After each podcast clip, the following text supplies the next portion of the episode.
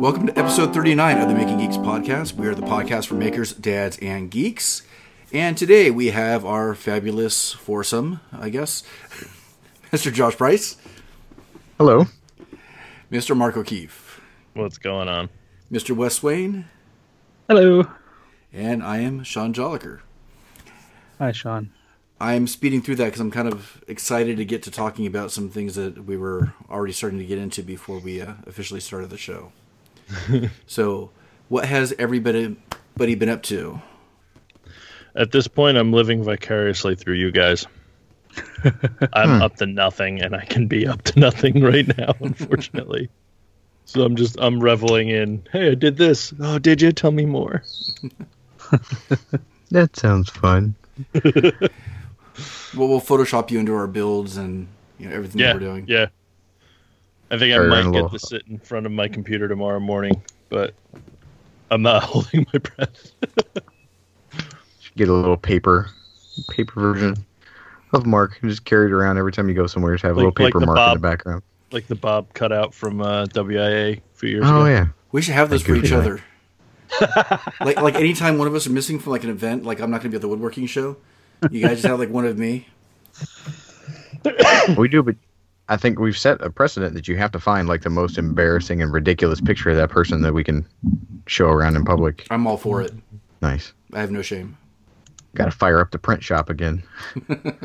I remember when I made that picture of Bob with that goofy looking face he was making. That lady at the print shop was like, "You want what?" I was like, "I want this, people sized, on like foam core, like uh, like that corrugated plastic." She's like, "Uh huh." I'm like, "Can you cut it out?" She's like, "No, you're gonna have to do all that." I'm like, "Yeah, that's fine." There, there might be a kilt in my future, so that might be a great picture for it. We might need some context for that. Mm-hmm. It just came up over, uh, um, God, where were we? We were talking about St. Patrick's Day. We were at my, my neighbor's wedding. We were talking about St. Patrick's Day, and my wife's like, "You should get a kilt." I'm like, "Okay, Are you going to do a Braveheart style? maybe." I don't. I don't know if I don't know if the, the cardboard cutout would be what Josh wants, but do a flip up version. why? Wait, Mar- why? Why are we getting to the bottom of the kilt at his stomach? Oh no! Marilyn Monroe, Mark O'Keefe.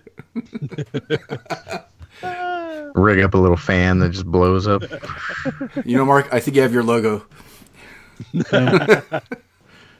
Fair enough. Crazy. I went to the Brain Candy live show, the one the West that you went to. Mm-hmm. and we got some VIP tickets, like I was talking about last week, and I got to meet Adam Savage and Michael Stevens from Vsauce, and it was pretty awesome. It was, yeah, it was it was worth it was worth the money. It was kind of expensive, but it was totally worth the money. Um, It's good to hear. yeah. So we can talk about the show now. You don't have to you don't have to like Yeah. keep it all hidden. Nice. I don't remember how many cities are left by the time this airs. Not too many, I don't think.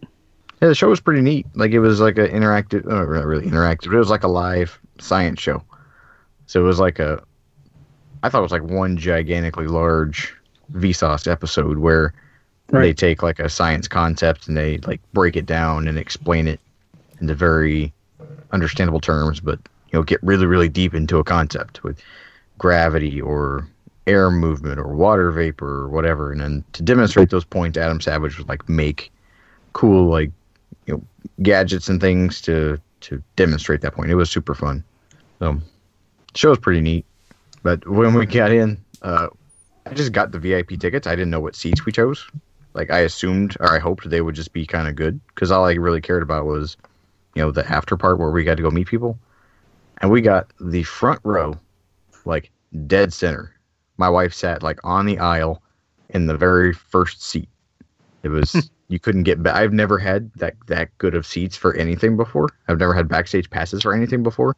So we were elated. Like it was nuts. We got to be right there. And at a certain point in the show, they take um, I take like a fog machine or they take like a dry ice, kind of like I really can of like a dry ice machine to make like the the rolling fog and like vampire movies and hey, they walk around like they try to blow it all through the crowd and just we got like all that mist and all that that crap like right in your face because was right there. And it was, yeah, it was really cool.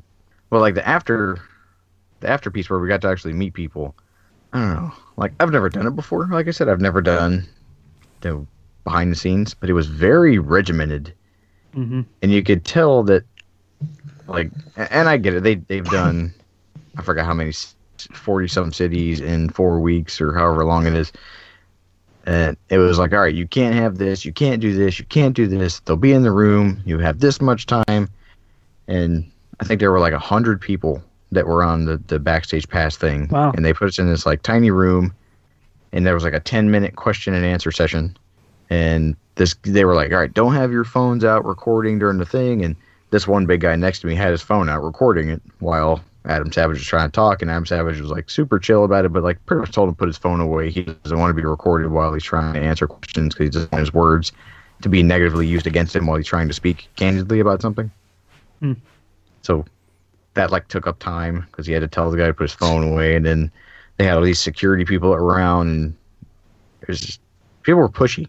And I don't think it was any any problem with Adam Savage or Michael Stevens. It's just Yep. uh, they must have had some some rules in their writer about you know they don't want flash photography and they don't want this. And uh, I had some notebooks like some of our making geeks notebooks that say the maker dad geek that I embossed on the front. And I put our sticker inside and I wrote like a message with the website and the podcast name. And I was hoping that they were going to like be able to maybe autograph one so that we could do a giveaway.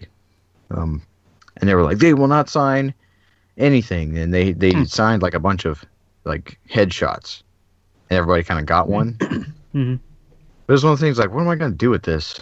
like, it had like the Brain Candy Live logo, and I was like, "Ah, I don't, I don't know how useful this thing is going to be. Like, it's not frame worthy because it's just it's a piece of you know cardboard or whatever. And so we gave them away to a bunch of kids.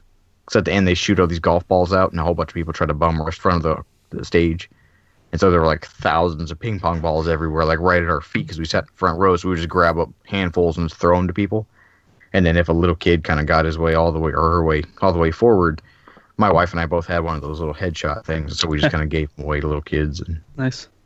yeah, but it was awesome because as busy and as as hectic as their like schedules are, the time that I stood there talking to Adam Savage, like he he added to uh the conversation we had. I mean, great. It was only it was literally like a five minute conversation, which was more than a lot of people got to have because we talked about the workshop, we talked about the mobile kind of journey, makerspace journey that we're on. We talked about the podcast. We talked about the White House, uh, like um, science staff being cut, and but he was legitimately interested, like Yeah. about what we were talking That's about cool. and like there's a lady who takes your phone like takes pictures and like he just kind of went and turned his back to her like while we were talking like completely just shutting off that like single serving kind of picture moment and turned it into a conversation which i thought was was super cool on like a personal level It's classy. Yeah. yeah and so everything that you see like on tested or you see on mythbusters where he's like he's talking to people and he's like just really eager to learn about what it is that they're talking about like that absolutely comes across as completely genuine and it was a really good time That's great to hear. Yeah. So it was So do you think I've get to choose which one you want to talk to, or do you talk to both at the same time, or well, what they did is they they had michael stevens and adam savage kind of stood in front of the big crowd and they're like does anybody have any questions? And then a bunch of random hands raised and this one little kid asked during the show we're like what would happen if the earth was in a different solar system? And like all the planets were different. And then so that little kid ended up being there too and he tried to ask the same question again and took like a long time to explain and but so they'd ask like a couple random questions and then you had to form like a line around the room and then you and your party it's kind of like when you're at Disney World and it's like it's your chance to see Mickey, or like Mickey could talk back to you if you had an interesting enough, like minute long or whatever, you know, conversation. And so somebody was like, I really like MythBusters. It's super fun. And they were like, Yeah, thanks. And then that was about it. And so the whole time, I'm like, All right, I, I'm really good at schmoozing and kind of just like talk, you know, whatever to people. And I was legitimately nervous. And I was like, holy crap, don't screw this up. I'm like, what are you going to say? Like, you have so many things that you could talk about. I was like, how am I going to say everything I want to say? I'm like, okay. So the whole time I was walking around the room in the peripheral, I'm trying to whittle down the like laundry list of best friend topics that we're going to have. Like, you have five words to capture someone's attention. Like, what are they going to be? I was like, "Uh," and like right before it was our turn, I was like, I don't know what I'm going to say. I'm going to say, what was your favorite myth? And then, like, when uh, when Ralphie has to talk to Santa Claus and he's like, I want a football. like, I was going to have that moment. and Tiff was laughing at me. She was like, You are so giddy right now. I'm like, Hush, woman. I'm trying to figure this out. but yeah, we had a really good time. It was an awesome experience, and it was really, really great to see that this, especially Adam Savage, like he was so monumental in the maker movement and continues to be. Like he lived up to what my, you know, my elementary expectation of him would be. Like no one should should have expectations of others to meet, but he met it and exceeded it, and so it was really, really great. It was really inspiring. I'm so happy he's not one of those famous people that like you find out is just horrible in real life. Like he's pretty much, I I mean, he's pretty much exactly what you see on TV for the more or less. Yeah. You know, like that's that's the guy. And it's he just he wants to learn. H- How cool would it have been if we were able to hit him up in four different cities hmm. with notebooks and a That'd been sticker? super awesome. Yeah. Yeah. Because he was asking, he's like, "Do you have?" We told him about the journey and the RV and all this, and he's like, "Well, do you have any like contact information? I can see what it is that you're talking about." I'm like, "Oh, I had the Making Geek sticker in there." I was like, "Oh, it's, everything's on there. You know, there's an about section." I was like, "Learn about the podcast because like I think you'd be awesome on the podcast." And he's like, "Oh, this is super great." And um, I, we were talking about the travels. He was like, "Are you coming out to California?" I was like, yeah, "We we might be coming out to California." He's like, "You need to come by the cave." He's like, "Absolutely, come by the cave and check it out." And I'm like, "Yeah, I wanna I wanna do that right now." I was like, "I wanna go by the." I like how you were saving So- you were saving that I'm bit of gonna s- information. You should have led with that. I'm gonna hide away in your RV just to go to the cave. Yeah, but like, besides me being all like giddy and chipmunkish about this whole thing, when I walked away, I'm like, okay, I have no real way to contact him. He may look on on the website and like may give the podcast like a listen. He has a way to contact me, which I seriously doubt he's going. I was trying like after the the princess at the ball kind of phase went off, and I was Cinderella back with the mop and bucket, and I'm like, okay, how realistic is this really? I'm like, I'm gonna ride this high that I'm gonna go out there, and we're gonna be super awesome friends. friends. We're gonna build all kinds of stuff. I was like, We're gonna build a fort. yeah, and like that's thing. that's part of his niceness. Like, Yeah. I, I doubt I could just walk up into the Mission District in San Francisco and knock on every door until someone answers to go, "You remember me?" You real? I don't know. He he kind of seems like he would be the the famous. Um. The uh. No, that sounds crappy. I kind of felt the, The- same way about Jimmy too, though. The, yeah, that's what I was. That's what I was going for. Like the the way more famous Jimmy. You know. Yep. Except a little more animated. And again, that could be probably some weird negative, pessimistic stigma that I have, but I don't know. There, there's a part of me that's like, well, he's super busy with everything in the whole world that he is, and just being nice because he's a nice person, like, or is what he's saying like 100% legitimate? I would take it as legitimate, honestly. I would. Yeah. So would I. But we should put a special message for him on your profile page on the website. Adam, remember we talked about me going to California?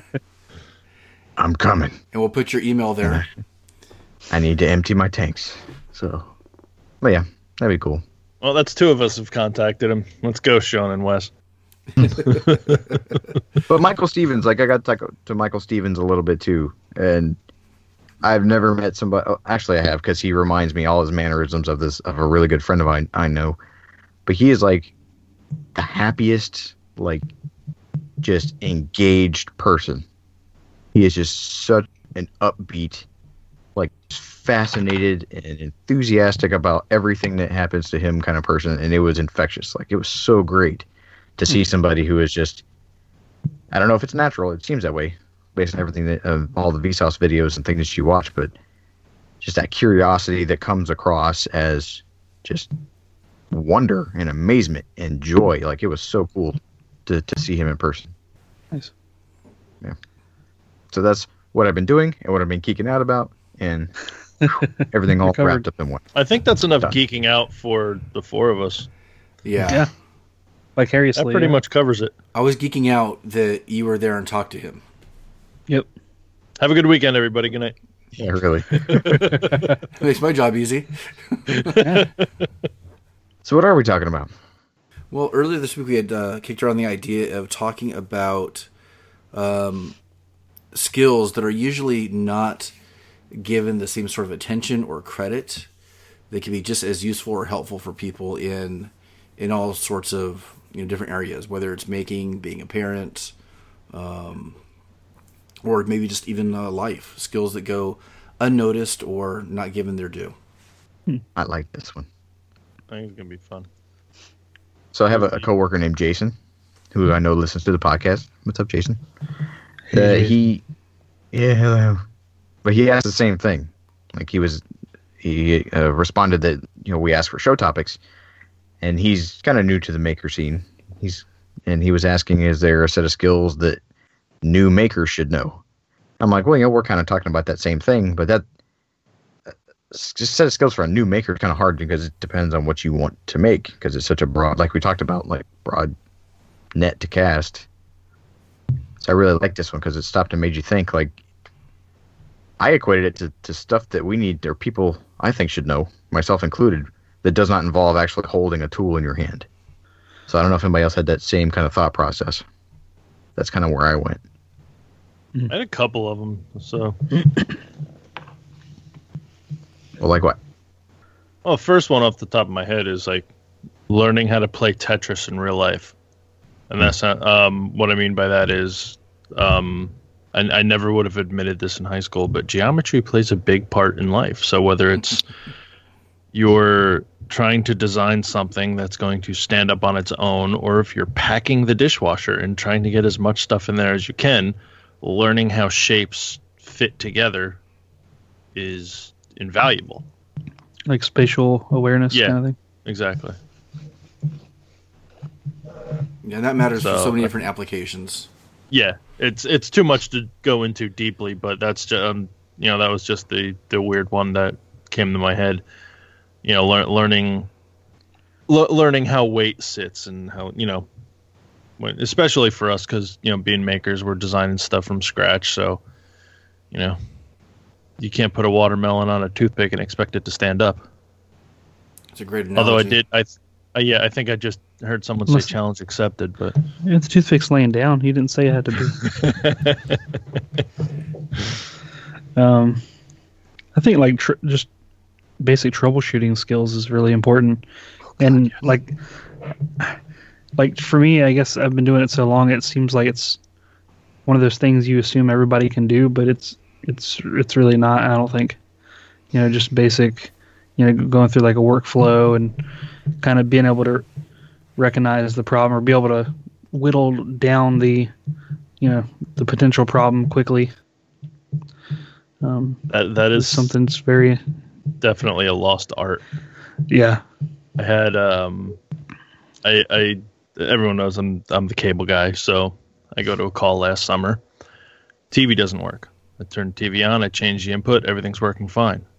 What was wrong? It was on the wrong input. Well, how am I supposed to know that? It's 2016 and it's a TV. What do you mean? How are you supposed to know that? You know, there's there's there's so many people out there that just don't. I, I guess you know the the the troubleshooting aspect is just gone. I No think it takes a bothers. certain type of like mindset to think that way too.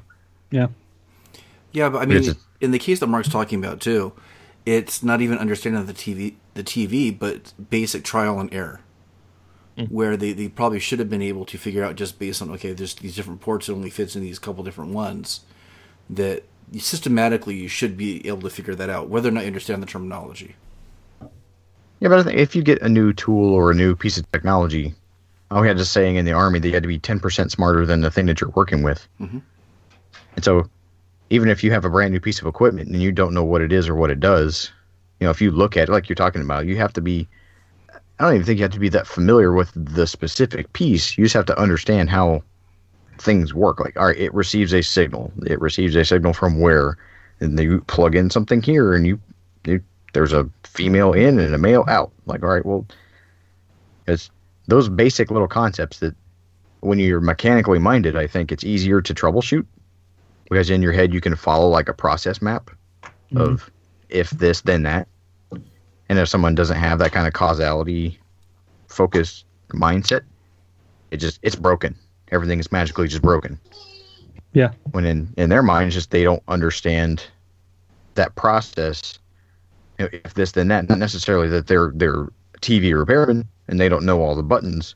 They just don't get the general concept of how something even works. And I think that's something that people have to work toward and they have to focus on if they're not that type of personality. Yep. So I think it's something that you have some people has to be learned and fostered Mhm. where other people just comes naturally. Yeah. Also, if you're going through life, never ever say, I'm not technically savvy.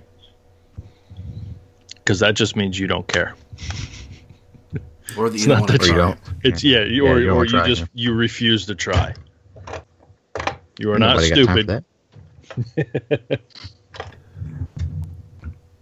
but that's one thing I try to teach the kids at a young age too. Is that whenever they have a problem, like if their seatbelt isn't clicking, or if something that they're just getting frustrated with, and they start to like get angry and lash out, you know, you have to be. Or I try because they're lashing out at that moment.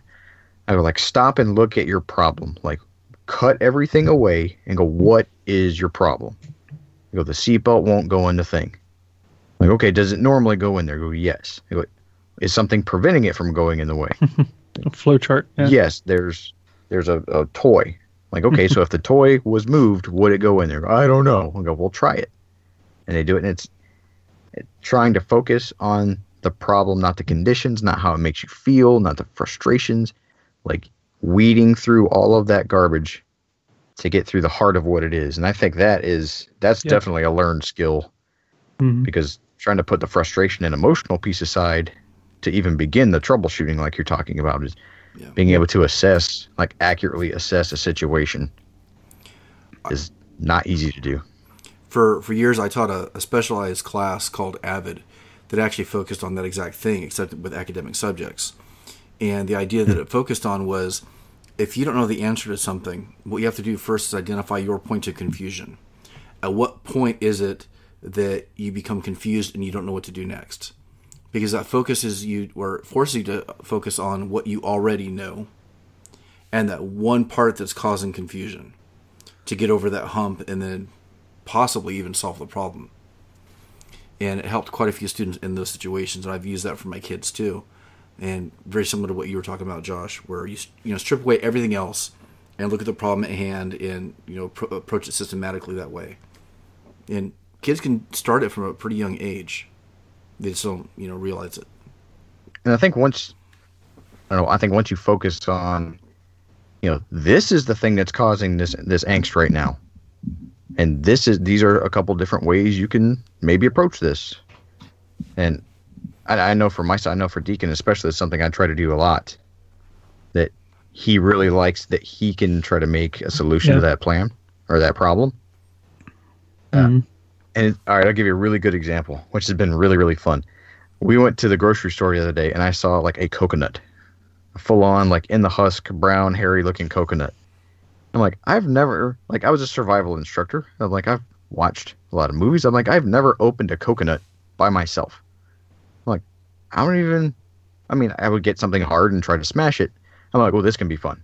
So we've had this coconut for like maybe four or five days now. And every day I look at Deacon, I go, how do we open this coconut? I'm like, then I shake it. I'm like, there's liquid inside. I'm like, we don't want to just run over it with the car because that would, you know, ruin all this. And so he's like, ooh, we'll get a knife. I'm like, go get you a knife. And he's like, and he hits. He's like, it doesn't work. I'm like, so what else could you? He's like, oh, maybe a pizza cutter. I'm like, go get a pizza cutter. And so every day we try to stop and look at this really simple but really strange problem and like come up with a solution. Like, what is our problem? The thing is hard and I can't get through it.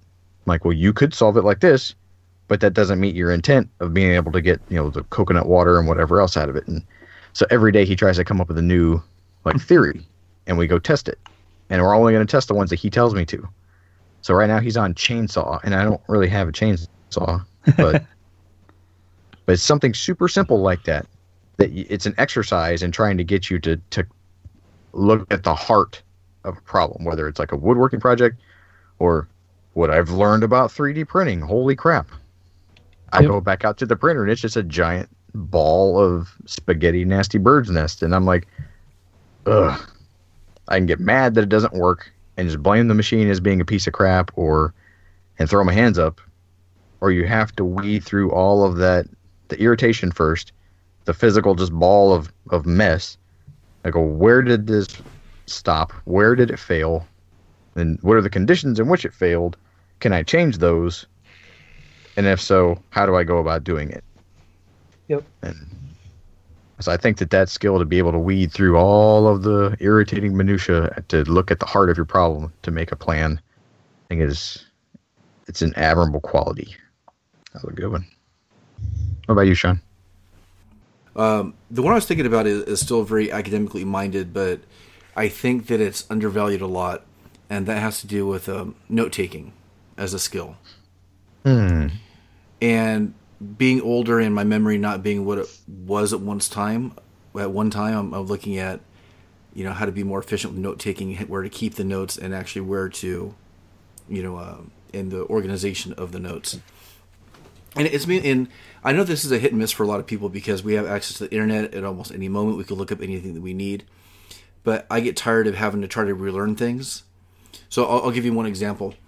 I've I've probably gone through half the Codecademy courses online uh, two or three times. You know, to you know refresh on CSS, HTML, Java, and all these things, and I constantly forget because I'm not using those skills skills all the time. So the last time I went through, I took notes on all the major com- uh, major uh, like syntax and commands, and made myself a little little uh, cheat sheet. And now I have that as a reference, and when I look at that, I remember everything else. And I think that for simple conversion tables, for things that you, you know processes that you don't do often enough to commit them to memory, but maybe have quick access to them, that it can be really helpful um, taking notes on meetings, taking notes on, you know, for what you have set up in a calendar. Um, I think there's a lot of applications that, and it's undervalued. Yeah, it's not just about having a physical record that you can go back to. It it does something different mentally, you know, to kind of categorize it in a different way, so it's more retrievable. You know. And and on my school site, in fact, the whole district is focuses on a certain note taking um, system called Cornell Notes that was developed from Cornell University, and it works really well for academics, but it doesn't really translate that well for you know a lot of the stuff that we probably probably deal with on a day to day basis. But being able to take notes in a sort of a, a strict system that way consistently is pretty effective too. Instead of just all these scribbles, you know, all over a paper having some sort of system and consistency in which this information is being recorded um, could be really, really helpful for people as well. You could say recorded in a Making Geeks notebook available at patreon.com slash making geeks. Excellent Just saying. segue. I know, right? That was- Cha-ching. Exactly.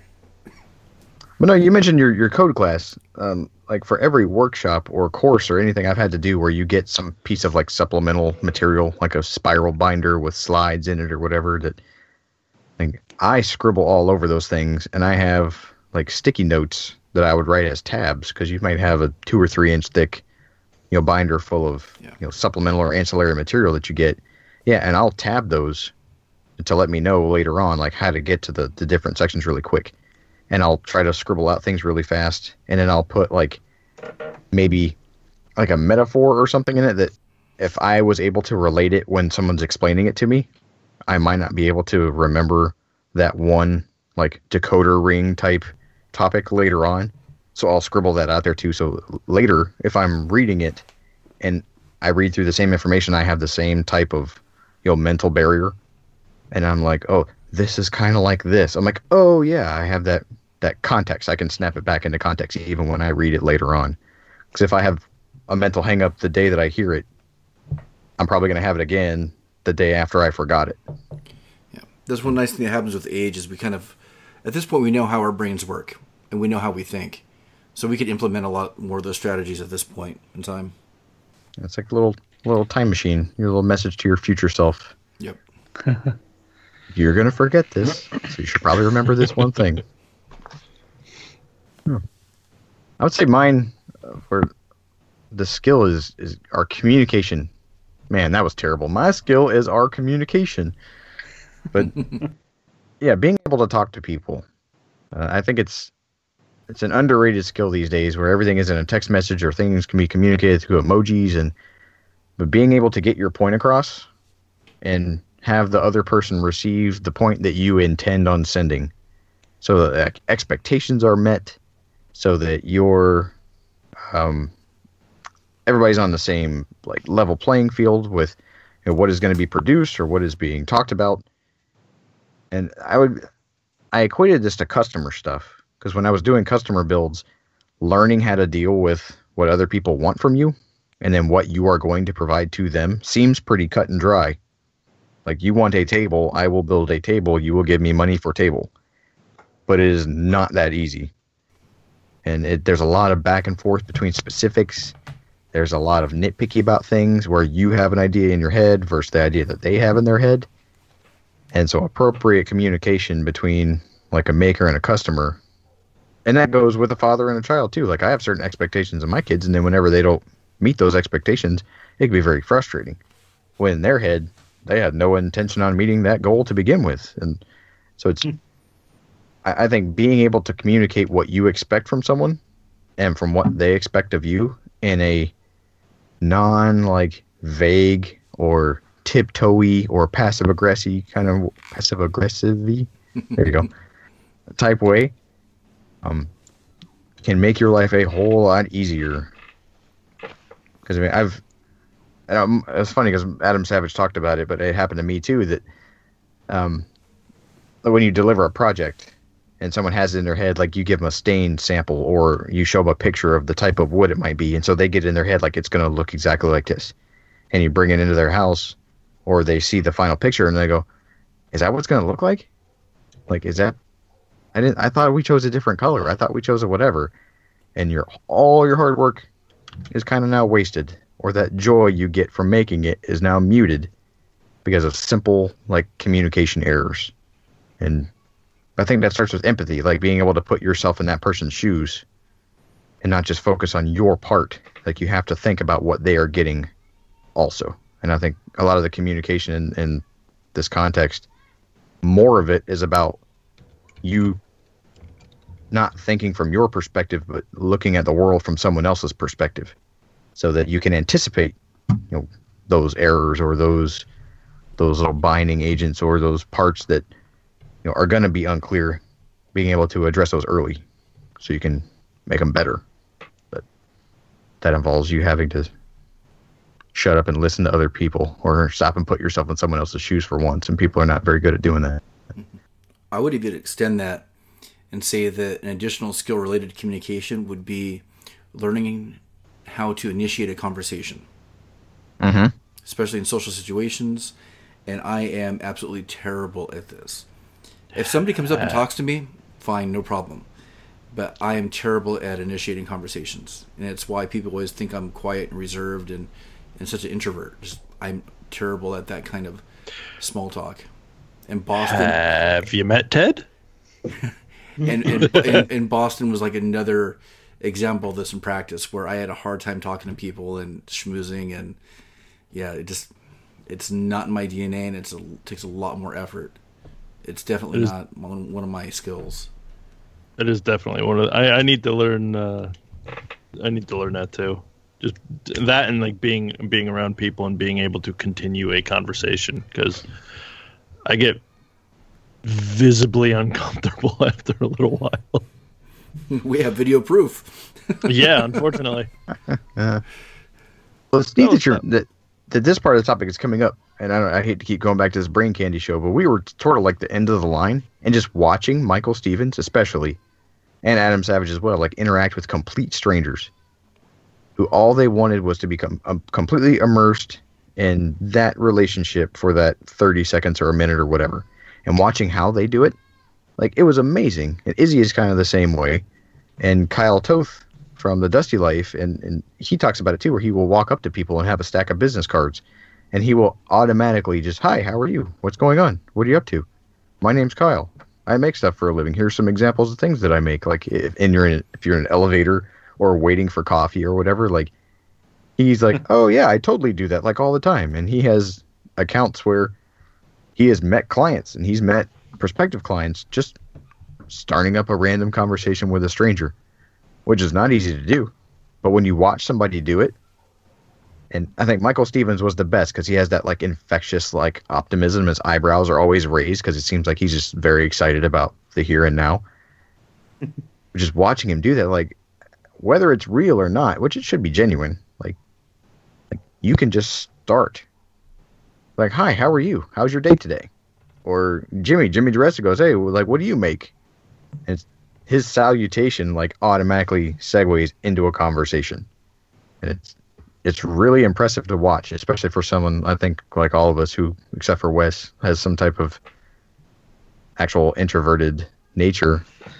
I may be that way online. It's difficult for me in person as well. The that sort of uh, apparent attribute is a recent, more recent development.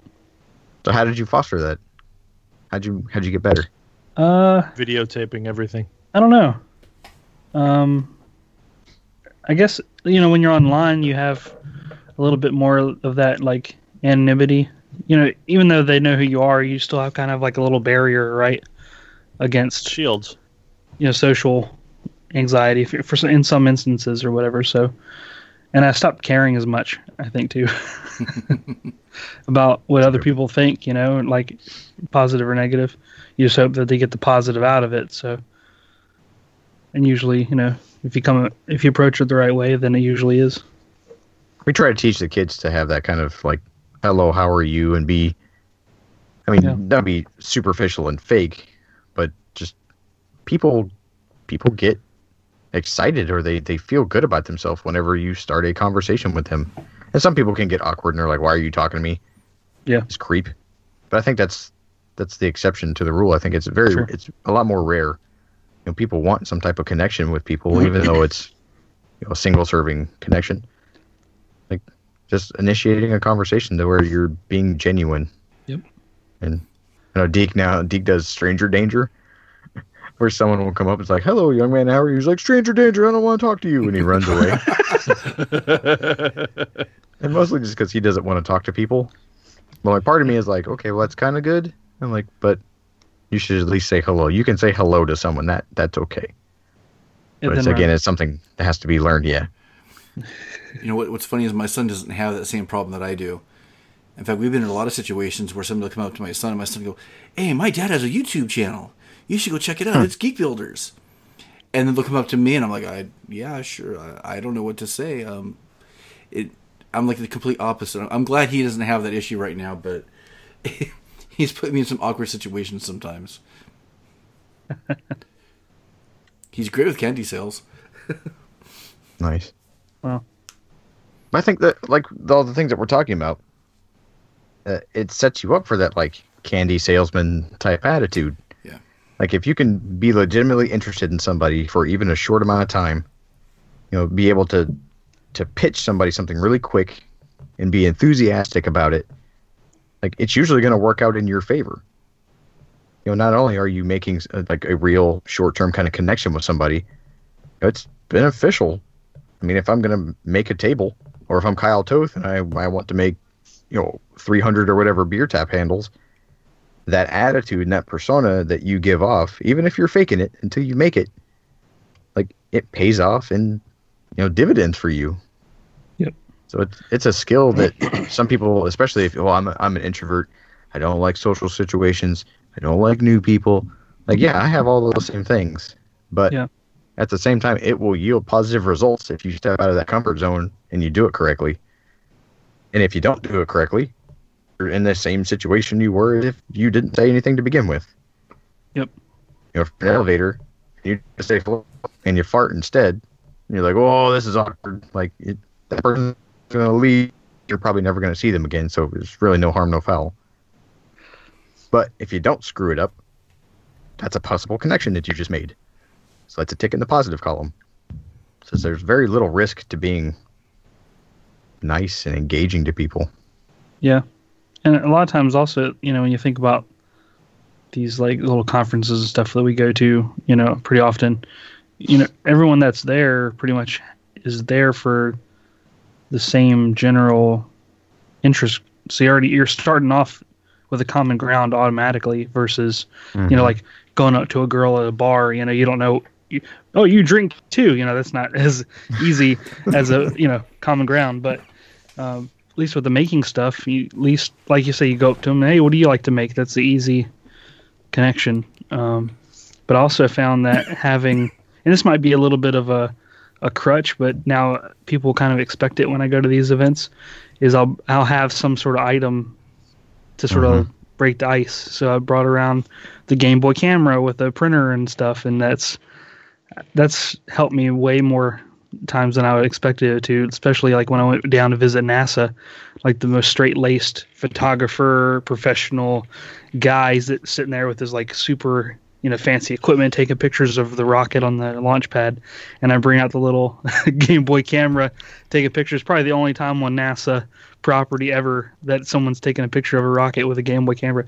And it completely like brought that shield down in you know in between us. And he's like dude what is that that's awesome i remember those oh my gosh he starts like forgetting he's you know a, a pulitzer prize winning photographer or whatever and he's there you know just kind of the nostalgia is sort of the common ground.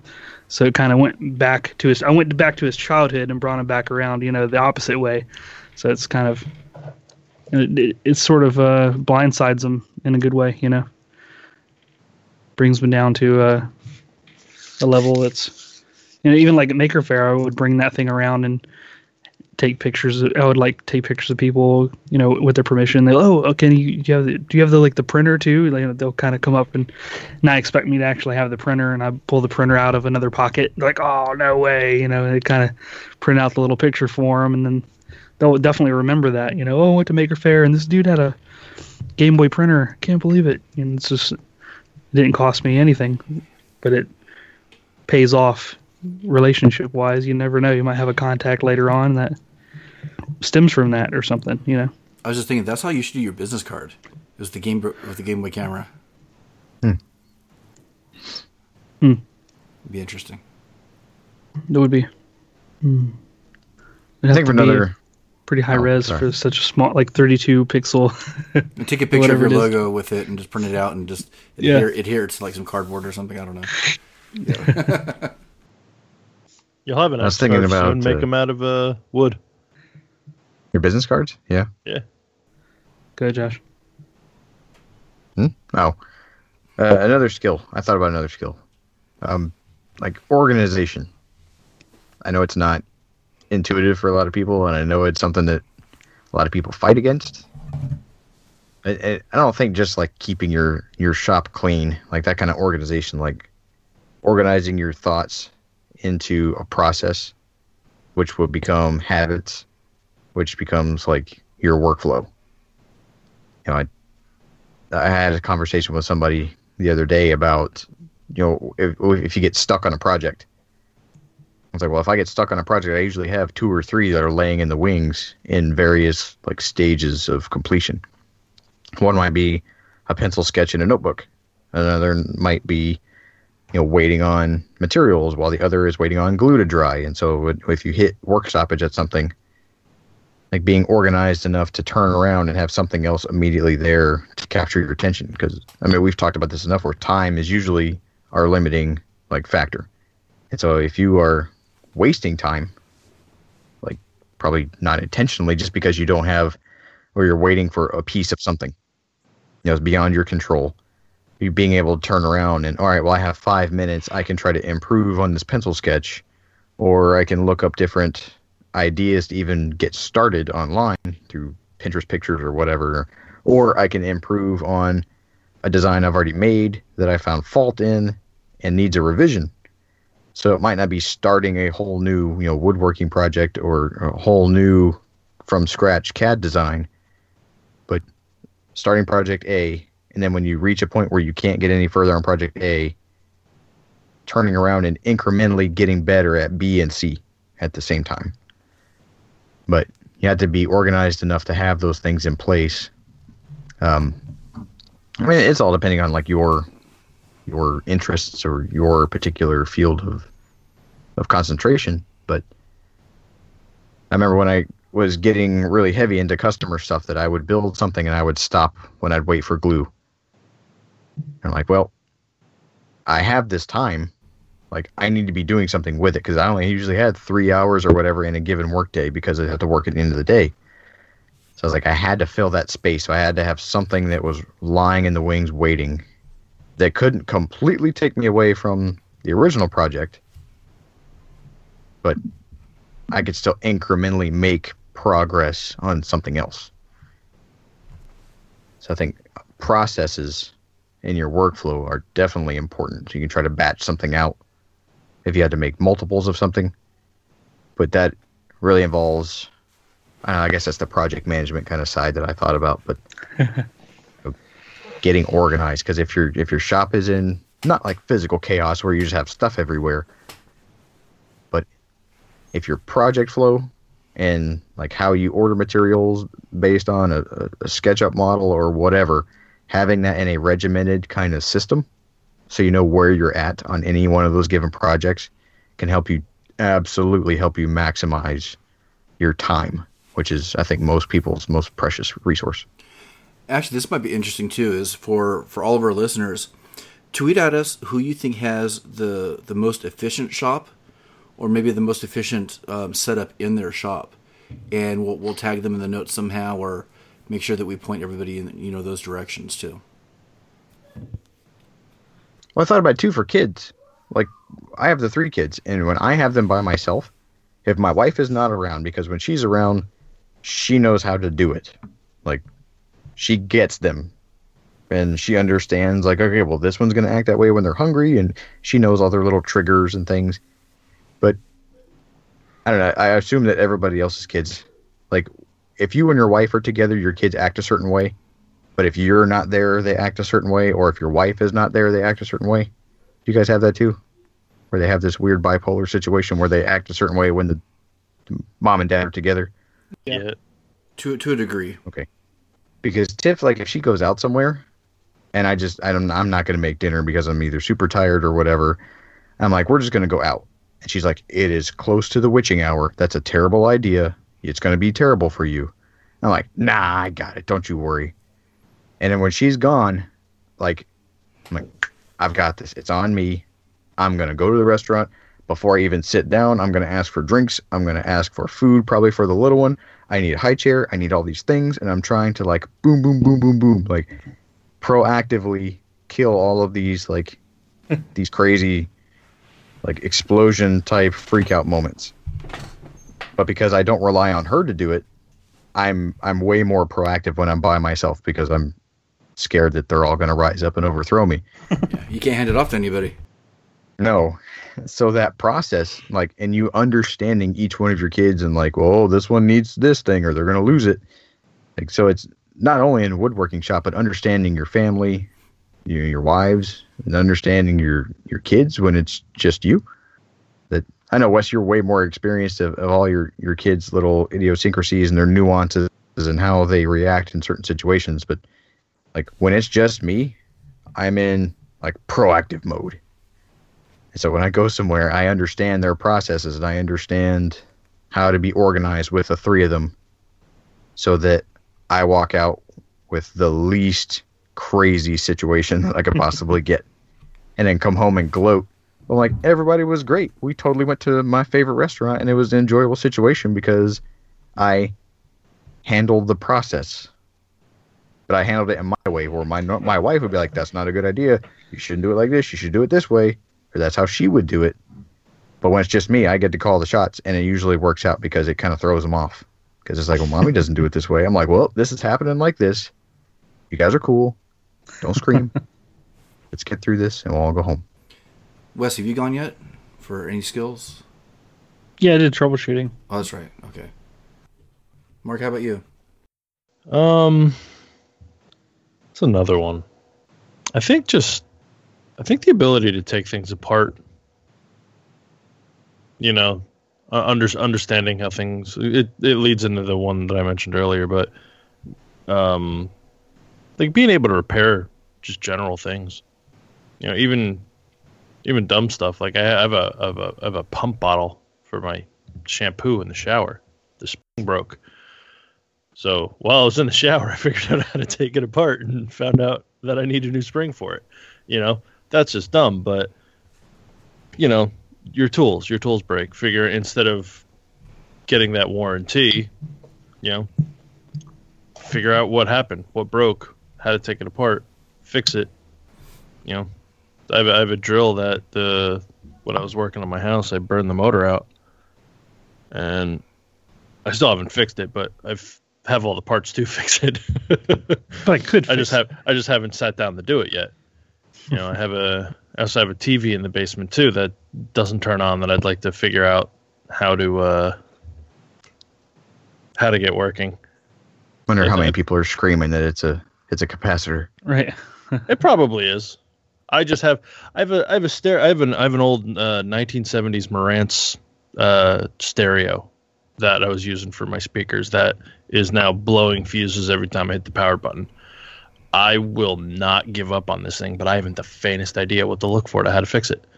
So that's going to be one of the other things that you know I, I, I try to figure out.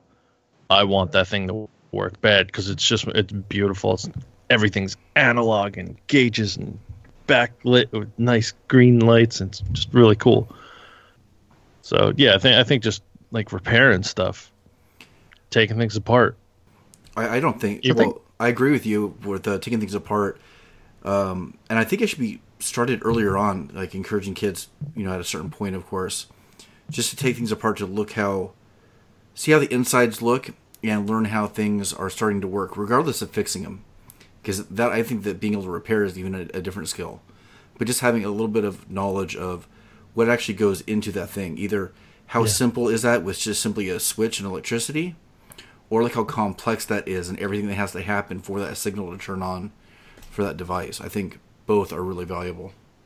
I think that can start to set up that that troubleshooting and that uh, like Yep. understanding the mechanics of things, like by looking at like the exploded view in your head.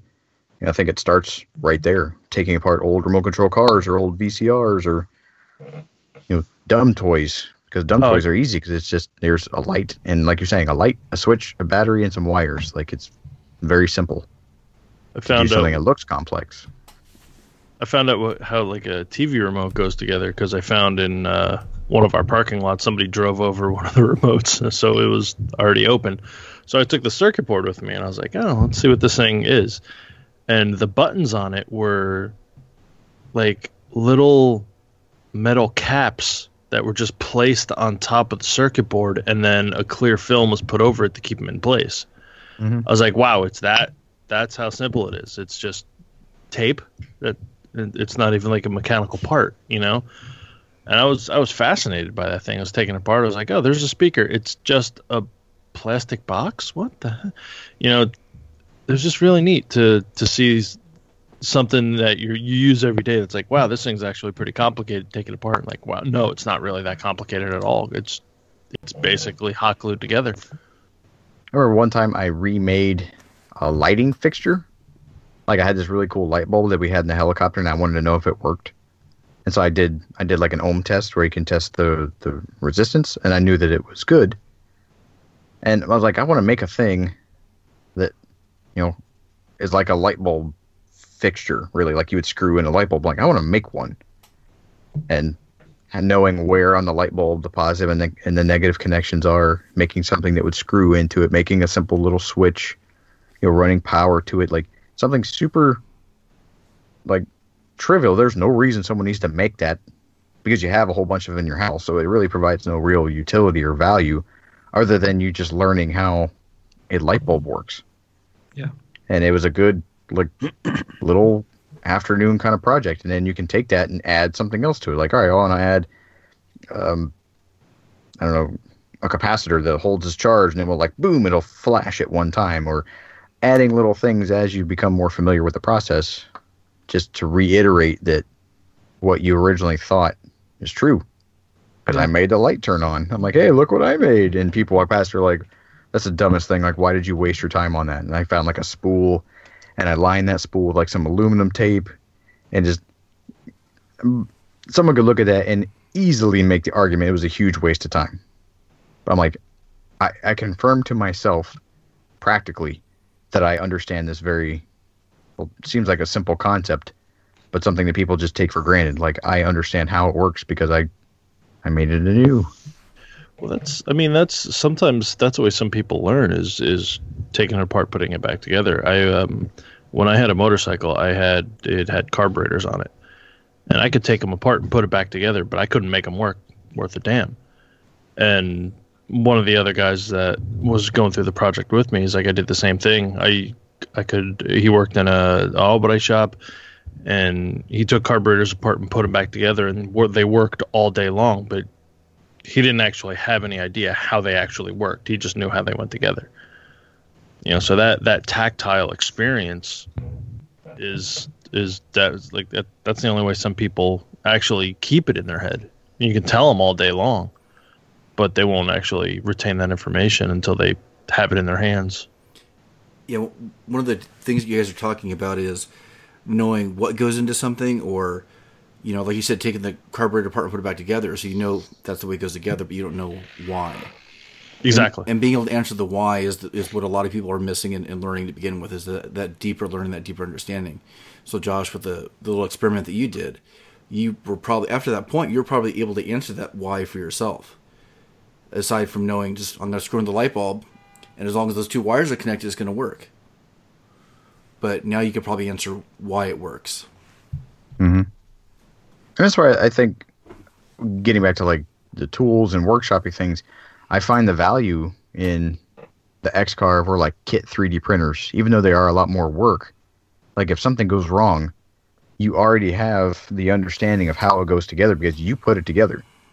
You know, it's as precise as your effort allows. So whenever like I, I cut mine down, I put it right back together. I can very easily do that. I have that freedom to troubleshoot, to to modify because I'm the one that assembled it. And so there's I think there's two camps you can live in. Like one, like I don't want the tool to become a project, which is you know exactly correct, or I don't have the precision or I don't have the, the detailed, you know, nature to make that thing as precise as it needs to be. I should just buy it assembled. Or I don't have the time to make it, so I'll just buy it assembled. But if you do buy things as a kit, just learning how it works is an awesome skill, and you get to have a tool afterward. So you really get, you know, two products. You get the thing that cuts something or builds something, and you get the knowledge of how stepper motors work and how, you know, linear actuators might work and how G code works and gShields and things like that. So it's really you're getting, if, if your time allows, you know, you're getting more with a kit tool than just, you know, the ability to make or cut a thing. I think we're going to have to extend this topic to a, another episode. There's a lot that we didn't even get to. Um, yeah. Get to today, especially yeah. some of the stuff we were talking about before we we started the show. it's all about demystifying, right? Yep. and just like you talked about, you know, this topic is very organic and can very easily flow into, you know, yep. your input can affect my answer, and it could make a whole new answer because I I don't really remember what it was that we were talking about earlier because I know that we've we've made either better points or the stuff that you guys have brought up has affected mine and changed my answer. But I think that uh, with that idea, I think the best skill that people, especially little introverts like we all tend to be, is getting out and finding like-minded people and admitting you don't know how to do something so that you can receive like input from others because it makes you so much better on so many different levels when you get input from other people, a different perspective from someone else that is just as interested in your success as you are. Like that has, I know for me personally, in my whole life, like this make stuff group and, and like the podcast and things has had deep, like meaningful impacts on things that I didn't think it would have. I just want to make a table, and it's it's done a lot more than that. So finding, you know, your own little band of misfit toys know, even though it may be uncomfortable to meet new people, it it pays off. And one of the best ways you guys can do that is share the show with somebody. Let them know what you're listening to. Get them hooked on the That's shows good. too. Build a community around what we're trying to do as makers, dads, and geeks. In fact, we would love to hear from all of you. Just go ahead and go to makinggeeks.com, go to the contact page, drop us a question, um, suggestions for show topics, anything you want. We read all the questions and comments that come in through the website, and we can't guarantee that we reply to all of them. We do get quite a few, but there's a good chance you might hear your question or suggestion on the show. And on the homepage, you could go ahead and listen to all of our past episodes, take a look at all the awesome guests we've had, and just on a weekly basis, check out the site and see uh, what new changes we have as well. And you can also find us on our social media pages Facebook at Making Geeks, and Twitter at Making Geeks, and under Instagram at MakingGeeksPodcast.com. And over at patreon.com slash making geeks, we have a list of people that help support our show. They provide it, you know, support emotionally and financially. Uh, we look to them for you know, advice. You know, we ask them questions. They have exclusive access to our uh, Patreon feed, so we can post kind of topics over there that they see first. So it's kind of like an insider's look at the Making Geeks operation. And we're going to be adding a new Patreon level uh, shortly with some notebooks and maybe some other ideas that we've been tossing around. So keep an eye out for that. And we want to thank our current patrons over there. Thanks a lot. Yeah, and if you want to find out more about us individually, you can check out all of our work at geeksmithing.com, geekbuilders.net, Asylum Designs on Instagram and Twitter and Thingiverse, and thepiworkshop.com. And we'd like to thank everybody every week for hanging out with us, listening to the podcast, supporting what we do, supporting in the community. And from all of us to you, thank you so much. And we hope you have an amazing week. And we'll s- half of us will see you in Atlanta before the Right next on. show. Yep. I found my, Can't my stack of stickers, the ones I washed in my pocket. They still look good. All right. So if you're in Atlanta and you get a sticker that has slightly crumpled edges, but the sticker part, psh, solid. Yeah, come Adam by, say hi to. Josh and I. Woodworking show at the Cobb Galleria, I think it is, uh, March 31st, the 1st and the 2nd. So stop by, say hi. It's pretty cheap to get in. We'll have uh, meetups and all kinds of shenanigan- sh- shenaniganization going on. That's good. Pretty sure that's a word. It is now. Sweet. Hashtag that. Oh, yeah. That's another T-shirt. Hashtag shenanigan- shenanigazation, if you could say it. Yeah. Say that ten times fast. All right, folks, take care. Lin- Have a good weekend. Have a good night. Hashtag Duck Ninjas. Scroll ninjas. What was it? Chipmunk Samurais. Yeah. Gotta change, gotta change it up for each event. So-